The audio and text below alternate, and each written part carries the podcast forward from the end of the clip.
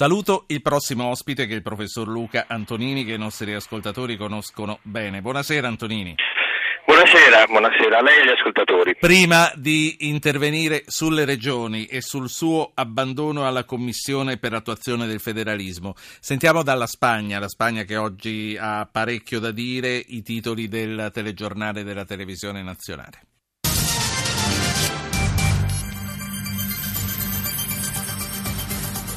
Ha quedat aprovat per 72 vots a favor, 63 no e 0 abstenzioni. Approvato con 72 voti a favore, 33 no e nessuna astensione. Questo è il momento in cui il Parlamento della Catalogna lancia la sfida separatista. Ha approvato con i voti di Uniti per il sì la risoluzione con la quale intende iniziare il cammino verso la Repubblica Catalana. Una votazione che si è conclusa con i separatisti in piedi che applaudivano e i deputati del Partito Popolare che sventolavano bandiere spagnole e catalane. Il governo ha già annunciato che risponderà immediatamente a questa minaccia indipendentista. Già è stata fatta richiesta al Consiglio di Stato di preparare al massimo entro 24 ore la base del ricorso che sarà presentato alla Corte Costituzionale. Luca Antonini, costituzionalista, come dicevo, non più presidente della Commissione paritetica Stato-Regioni per l'attuazione del federalismo fiscale. Perché questo abbandono? Ah, guardi, sentiamo adesso della Catalogna. Evidentemente questi sono degli eccessi che secondo me poi dopo non porteranno a realizzazioni concrete. Io per l'Italia vorrei però un uh, regionalismo o un federalismo funzionante, tipo quello della Germania, che diventa poi anche un fattore di sviluppo di tutto il sistema. Io ho abbandonato la Commissione, l'ho dato le mie dimissioni durante l'audizione che ho fatto in Parlamento alla Commissione proprio per il federalismo fiscale, dicendo che siamo in un momento in cui sta avvenendo uno smantellamento al buio dello Stato sociale e che vanno di mezzo i diritti dei cittadini. Questo avviene in un modo silenzioso e dissimulato di cui nessuno parla e assume la forma dei tagli lineari che si stanno facendo al sistema delle regioni e dei comuni. Io guardi, sono stato il primo, diversi anni fa, forse era il 2009, a denunciare l'albero storto della finanza pubblica, a dire gli sprechi che c'erano nel sistema delle autonomie. Ma oggi, dopo cinque anni di tagli lineari, fatti cioè sugli enti virtuosi, e per un ammontare che è di 80 miliardi di euro in un comparto che ne spende 260, ritengo che quella retorica fatta appunto ma le regioni sprecano, i comuni sprecano, sia una retorica ormai dell'altro mondo in Italia, cioè una retorica stracciona, Lei... ormai stantia, capisce? Cioè ormai di, di fatto non c'è più da tagliare, stiamo tagliando sulla pelle viva della gente i servizi, quindi eh, i tagli lineari tagliano nello stesso modo le regioni virtuose, quelle che davvero hanno fatto un'operazione di risanamento assieme a quelle che non hanno fatto niente di tutto ciò. Quindi lei mi sta dicendo che regioni che davvero si sono rimboccate le maniche e che non sono più nella situazione che abbiamo visto nel 2008, 2009, 2010 ci sono? Guardi, assolutamente sì, perché per esempio vediamo la sanità. Nel fondo sanitario è stato tagliato dal 2011 al 2014 di 15 miliardi di euro rispetto alle previsioni di crescita. La finanziaria dell'anno scorso ha tagliato di 2 miliardi e mezzo e il taglio si ripete sulla finanziaria di quest'anno. In più quest'anno c'è anche un taglio indiretto perché eh, si obbligano le regioni a finanziare certe prestazioni, tipo la fecondazione eterologa, nuove, ma i soldi che gli danno sono la metà più o meno di quelli che occorrono.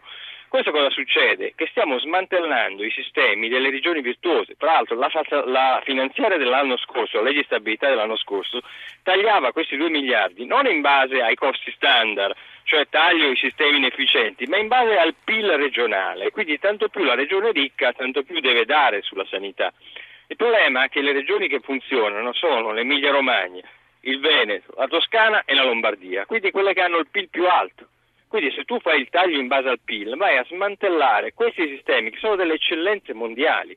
In questi sistemi 800.000 italiani ogni anno fanno migrazioni sanitarie per andarsi a farsi curare a carico del Servizio Sanitario Nazionale.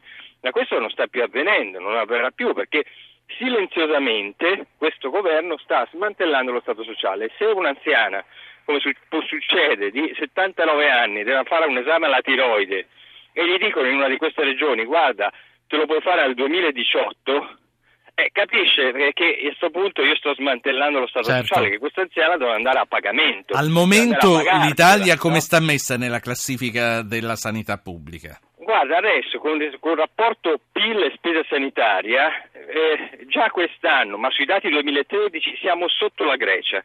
Cioè la Grecia spende il 9,2% del PIL, noi spendiamo l'8,8%. E la qualità dell'offerta anche... resta comunque altissima. La qualità dell'offerta resta alta, ma io credo che resterà alta per poco. Se mettiamo anche le manovre del governo Renzi, noi andiamo ma parecchio sotto il percentuale di PIL che mette la Grecia sulla sanità. Il Censis quest'anno ha detto che eh, circa il 10% degli italiani ha rinunciato a una prestazione sanitaria che doveva essere garantita dal servizio Senta sanitario nazionale. Poi, poi, le chiedo se Renzi l'ha chiamata per chiedere di ripensare al suo abbandono alla Commissione. Intanto faccio parlare Nicola che chiama da Torino. Buonasera Nicola. Buonasera, mi scusi guardi, io vorrei porre una domanda radicale a proposito delle regioni. Vorrei chiedere ai cittadini normali, all'uomo della strada, cosa è venuto di utile dall'istituzione delle, delle regioni e di conseguenza invece di parlare e non fare la, l'abolizione delle province, perché non si parla e non si fa l'abolizione delle regioni? Grazie. Eh, Antonini, intanto eh, il nostro ascoltatore dice parlare e non fare l'abolizione delle province. Apra e chiuda brevemente una parentesi. Come siamo no, messi ma, con le province? Eh, guardi, qui è nel caos, perché sono stati fatti dei tagli anche qui sulle province, sulle città metropolitane, per cui queste stanno a gambe all'aria, non sta funzionando niente di quello che si era promesso. Ma io le dico, ma eh, ci rendiamo conto che il sistema sanitario gestito dalle regioni, dove c'erano regioni che facevano benissimo e altre malissimo, era al secondo posto per qualità nel mondo e all'undicesimo per spesa. I settori gestiti dallo Stato sono la giustizia, dove siamo a livello dell'Afghanistan e del, e del, del Gabon l'istruzione dove siamo al ventisettesimo livello, la sicurezza dove siamo agli ultimi livelli della classifica, ma basti guardare quello che è successo all'ANAS, ente centrale, dove c'era la famosa da manera che si spartiva gli appalti. Cioè non è che possiamo pensare che questa retorica possa andare avanti così senza fare i conti con la realtà. Senta. La realtà sta dicendo un dato diverso. Ci sono regioni che funzionano molto meglio dello Stato e che hanno dato ai cittadini, le quattro regioni che ho citato, hanno dato ai cittadini un sistema sanitario che altre parti del mondo se lo sognano. Quindi con questo lei ha risposto al nostro ascoltatore che ha chiamato da Torino. Mi dica se hanno provato a trattenerla in questa commissione.